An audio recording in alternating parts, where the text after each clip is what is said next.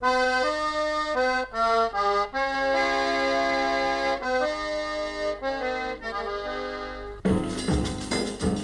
aí, galera que acompanha a gente aqui no Brasil Escola.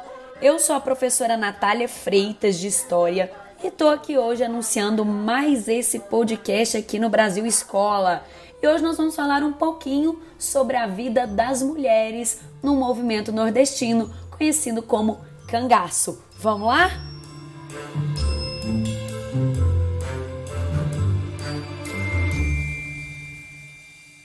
Bom, pessoal, antes da gente começar a falar das, da presença né, e da participação das mulheres no cangaço, a gente precisa fazer uma retomada, uma contextualização histórica do que foi o cangaço. Gente, o cangaço ele é um movimento que surge no Nordeste lá no século XIX, quando o Brasil ainda era uma monarquia, ou seja, o cangaço ele é um movimento ligado ao período imperial, ao período monárquico. Tudo indica, inclusive, que o cangaço ele nasceu de uma revolta que eclodiu lá no período regencial durante o Império. Tudo indica que o cangaço ele surge de uma revolta chamada balaiada, uma revolta que começa na província do Maranhão, tá? No Nordeste. Então, assim, muita gente estuda o cangaço nos anos iniciais do período republicano durante a República da Espada, durante a República Oligárquica, mas é bom a gente lembrar que a origem desse movimento, a origem desse cangaço, está lá ainda no período imperial, lá no século XIX. Então o cangaço ele atua tanto no século XIX quanto no início do século XX. O cangaço ele só vai entrar em crise, ele só vai desaparecer a partir dos anos de 1930, durante a era Vargas, tá? Quando o movimento vai ser ali repreendido, contido. Inclusive o próprio bando do Lampião, que era um dos maiores nomes do cangaço, o Virgulino Ferreira da Silva, o bando dele, né, foi pego, a grande parte do bando dele acabou então sendo assassinado e decapitado na época ali da, da era Vargas. Então, assim, o movimento do cangaço é um movimento muito, muito longo, né? Que começou lá na época do Império e se estendeu até a era Vargas.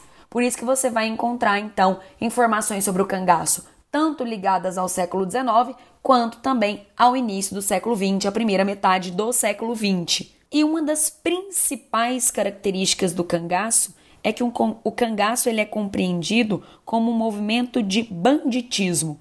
É o que nós chamamos de banditismo social. Os movimentos banditistas, pessoal, eles direcionam, né, todas as suas ações contra o Estado, contra o Estado, contra os grandes proprietários rurais. Normalmente, esses movimentos que são enquadrados como movimentos de banditismo social, eles estão atuando em contextos que são marcados pela desigualdade social, que são marcados pelo domínio econômico e político dos latifundiários.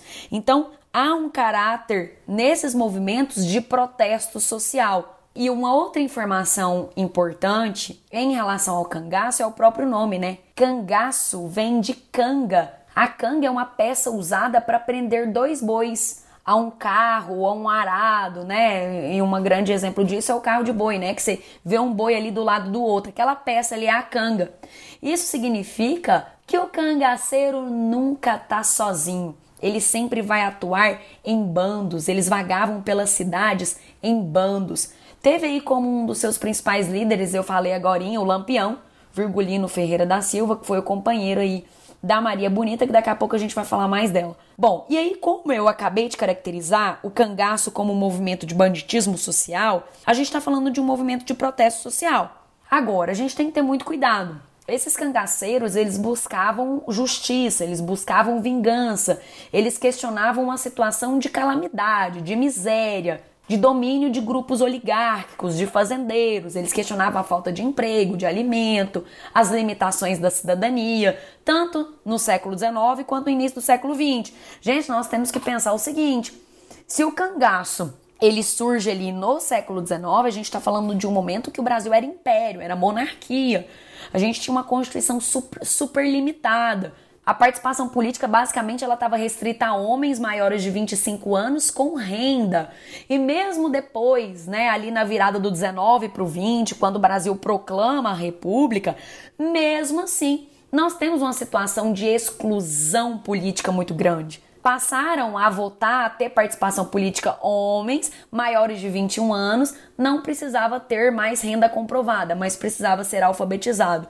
Então, mesmo que é, da, na transição do Império para a República a gente tenha tirado o critério renda, o voto ainda era muito, era muito limitado a uma pequena parcela da sociedade. Então, é nesse cenário que os cangaceiros estão atuando. Agora, cuidado, por mais que seja um movimento que busque justiça, que tenha caráter de protesto social, que lute num contexto de desigualdade, havia dentro do cangaço algumas peças que apresentavam contradições.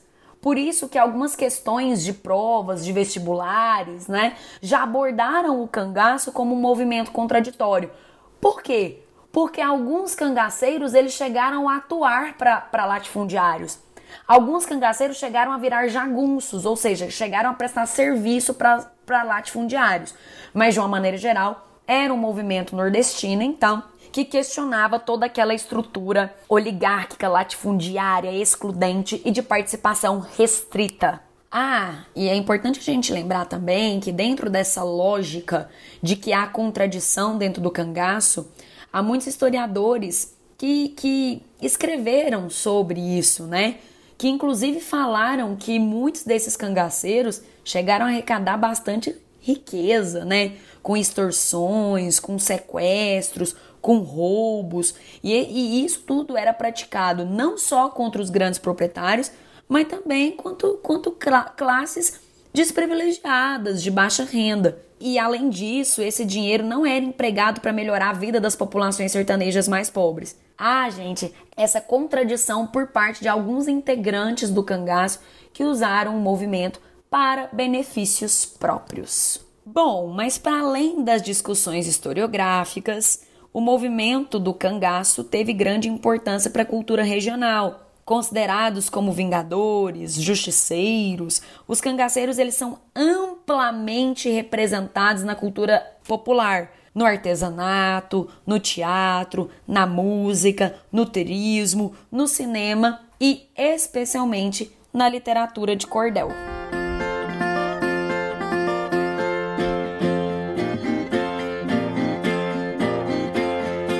Para meus caros leitores, vou dar uma descrição contando as grandes façanhas do famoso Lampião, o que ele praticou pelas zonas do sertão. Bom, entendendo o que, que é o cangaço, agora a gente vai falar da participação das mulheres dentro desse movimento. Quando o cangaço começou, lá atrás, lá no século XIX, lá no iníciozinho, ele era um movimento inicialmente formado por homens, né? Depois, esse movimento, ele foi também tendo adesão de mulheres. Gente, muito cuidado. Quando a gente fala em mulheres cangaceiras, algumas entraram para o cangaço por vontade própria, como foi o caso da Maria Bonita. Ela queria seguir o Lampião, enfim, e, e acabou entrando pro, pro, pro cangaço de forma espontânea, própria. Mas que fique claro, nem todas as mulheres que foram pro cangaço estavam ali por livre espontânea vontade, tá, gente? Muitas mulheres foram raptadas, inúmeras mulheres foram estupradas e sequestradas. Então, cuidado, quando a gente vê ali aquelas fotografias, as mulheres, né, com a roupa de cangaceira dentro do movimento, é sempre importante a gente lembrar que nem todas que estavam ali, de fato, estavam uh, por livre e espontânea vontade, como foi o caso da Maria Bonita. Muitas eram raptadas, estupradas e, e entravam para lá muito jovens, com 12 anos, 13 anos. E a maioria dessas mulheres, quando elas entravam para o bando, elas tinham assim, o papel de fazer companhia para os homens sertanejos, para os cangaceiros. É, é, importante a gente lembrar também que os cangaceiros eles sabiam realizar diversas atividades, como cozinhar, como lavar suas próprias roupas. Então, a mulher ela entra ali nesse, nesse cangaço, nesse grupo, como uma companhia, claro, e também auxiliava os cangaceiros em diversas outras atividades. Elas costuravam, organizavam os acampamentos. E como os cangaceiros eles andavam fortemente, fortemente armados, né? Você deve estar se perguntando, professor, e as mulheres? Então, gente, não era toda mulher que tinha uma arma no cangaço, tá? Na realidade, do conjunto das mulheres que existia dentro do cangaço, poucas é que tinham de fato armas, diferente dos homens. Todos os homens cangaceiros, obrigatoriamente, eles tinham armas. As mulheres, nem todas. Inclusive, as que tinham armas, normalmente elas carregavam pequena, um pequeno revólver, né? uma pequena pistola, e, e normalmente elas atiravam para cima quando elas se perdiam do bando, ou atiravam quando tinha alguma estratégia combinada em relação à localização ou ataque. Então, de uma maneira geral, as mulheres não andavam tão fortemente armadas como os homens. Existe uma, uma ideia que é reforçada em relação às mulheres no cangaço, é que depois que essas mulheres passam a entrar no cangaço, algumas mudanças nas estratégias dos cangaceiros começam a ser observadas. Por exemplo, o cangaço é um movimento nômade, né? Ou seja, ele, ele vai andando por vários lugares de acordo com suas necessidades. Mas assim, depois que a entrada de mulheres ela começa a ficar maior, esse movimento dos cangaceiros, das cangaceiras, ele passa a ser menos nômade. Porque depois que as mulheres passam a entrar nesse movimento, os acampamentos passam a ser mais duradouros. Normalmente eles escolhem acampar próximos a, a, a rios, a veios d'água, né? Então eles acabam tomando mais banho. As próprias invasões em relação às cidades acabaram diminuindo, mas ainda assim é possível a gente perceber que essa mudança não foi de fato tão revolucionária, porque as mulheres, muitas, eram vistas apenas como mulheres de cangaceiro e acabavam sofrendo opressões dentro do próprio bando. E aí, mais uma vez, lembrando que muitas não estavam ali por livre e espontânea vontade, eram raptadas. E sobre esse assunto, sobre violência, sobre estupro, sobre a entrada de mulheres no cangaço, eu quero indicar aqui para vocês o livro da jornalista Adriana, Adriana Negreiros, tá? O nome do livro é Maria Bonita, Sexo, Violência e Mulheres no Cangaço. Então, a leitura aqui que eu indico para vocês conhecerem, se aprofundarem nessa violência que marcou, que penetrou as mulheres a partir do cangaço. E pra gente finalizar, eu acho que uma das mulheres que né, ficaram mais conhecidas aí no cangaço é a Maria Bonita. É a Maria Gomes de Oliveira, conhecida como Maria de Ideia, tá? Depois que ela morreu, é que ela passou a ser chamada de Maria Bonita, a rainha do cangaço. Acorda Maria Bonita, levanta, vai fazer o café, que o dia já vem raiando a polícia já está em pé. Gente, a Maria de Ideia, ela nasceu na Bahia no ano de 1910 e morreu aos 28 anos em Sergipe, numa emboscada que foi feita, né, no bando do Lampião durante aí o início do século 20. Bom, a Maria Bonita ela era dona de casa, casou-se aos 15 anos com um sapateiro chamado José Miguel da Silva, e esse casamento dela não durou muito, esse casamento dela não foi, não foi estável. No ano de 1928, ela começou a namorar o Virgulino Ferreira, o Lampião. E aí, com 18 anos, ela decidiu juntar-se ao bando dos cangaceiros que o próprio Lampião liderava, tornando-se uma das primeiras mulheres a participar desse grupo. E seria, né, uma das poucas mulheres a tornar-se cangaceira por vontade própria, né? Já que muitas foram raptadas, estupradas, a própria vida dessas cangaceiras dependia da vontade dos cangaceiros, né? Então, é isso. A Maria de Ideia, quando ela ela andava ali no bando do Lampião, ela andava com muitos acessórios, anéis, pulseiras, colares de ouro, ostentava moedas, botões, botões de metais, né? E ela andava assim com, com um punhal também e um binóculo. Comprovadamente, ela teve uma filha com o Lampião, que se chamava Expedita Ferreira Nunes, tá? Isso é, é, isso é o que a gente sabe. E ela, como eu mencionei, né, agora mesmo, ela acabou assim morrendo no ano de 1938. Naquele momento, o Brasil era presidido pelo gaúcho Getúlio Vargas. O momento era o momento da ditadura do Vargas, né, que é o Estado Novo.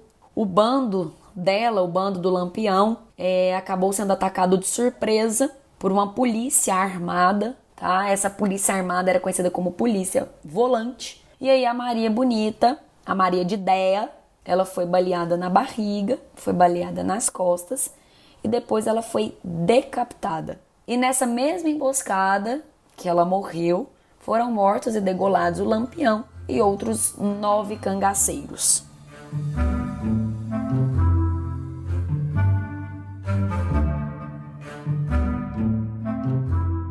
Bom, gente, é isso, tá? Nesse episódio eu trouxe para vocês a definição do movimento do cangaço e um pouquinho ali das características das mulheres dentro desse movimento nordestino, tá bom? Espero que vocês tenham gostado. Não esqueçam de acompanhar aí todas as nossas redes e compartilhar o nosso material com seus amigos, tá bom? Tchau! Encontro vocês no nosso próximo episódio. Tchau, tchau!